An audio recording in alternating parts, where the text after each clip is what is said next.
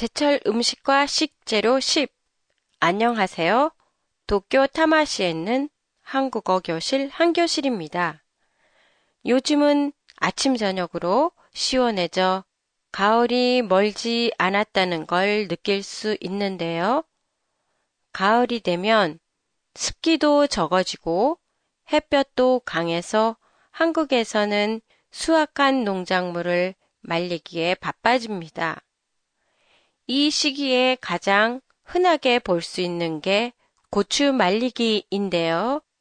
돗자리 위에 빨간 고추를 펼쳐 말리고 있는 풍경은 어디서나 볼 수 있는 가을의 모습이지요.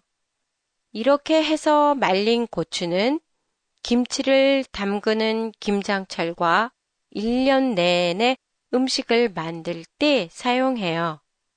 그리고 호박이나 가지, 시래기, 여주 등 여러 종류의 나물들도 이때 말려두었다가 먹어요. 한국에는 말려서 쓰는 야채의 종류가 많은 것 같아요. 왜 한국에서는 야채를 많이 말려서 쓰게 됐을까요? 그건 추운 겨울에는 땅이 얼어붙어 야채를 재배할 수 없었기 때문이에요. 그래서 제철에 야채를 말려두었다가 겨울에 사용했어요. 그런데 지금처럼 마트에 가면 사시사철 언제나 살 수 있는 채소가 많은데도 불구하고 굳이 직접 말려서 쓰는 건 왜일까요? 아마도 그 이유는 말린 야채 맛이 다르기 때문인 것 같아요. 저도 마트에서 몇 번 말린 야채를 산 적이 있는데요. 맛이 뭔가 빠진 느낌이었어요.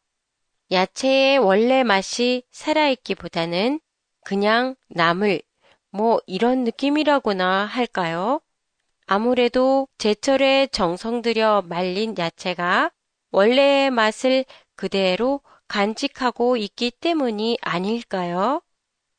팟캐스트 200회 기념 선물에 응모해 주신 분들께 감사의 말씀을 드리며 아직 못하신 분들께서는 한교실의 홈페이지 오른쪽 위에 있는 오토야와세에 들어가셔서 받으실 분의 이름과 메일 주소를 입력하셔서 보내주시면 됩니다.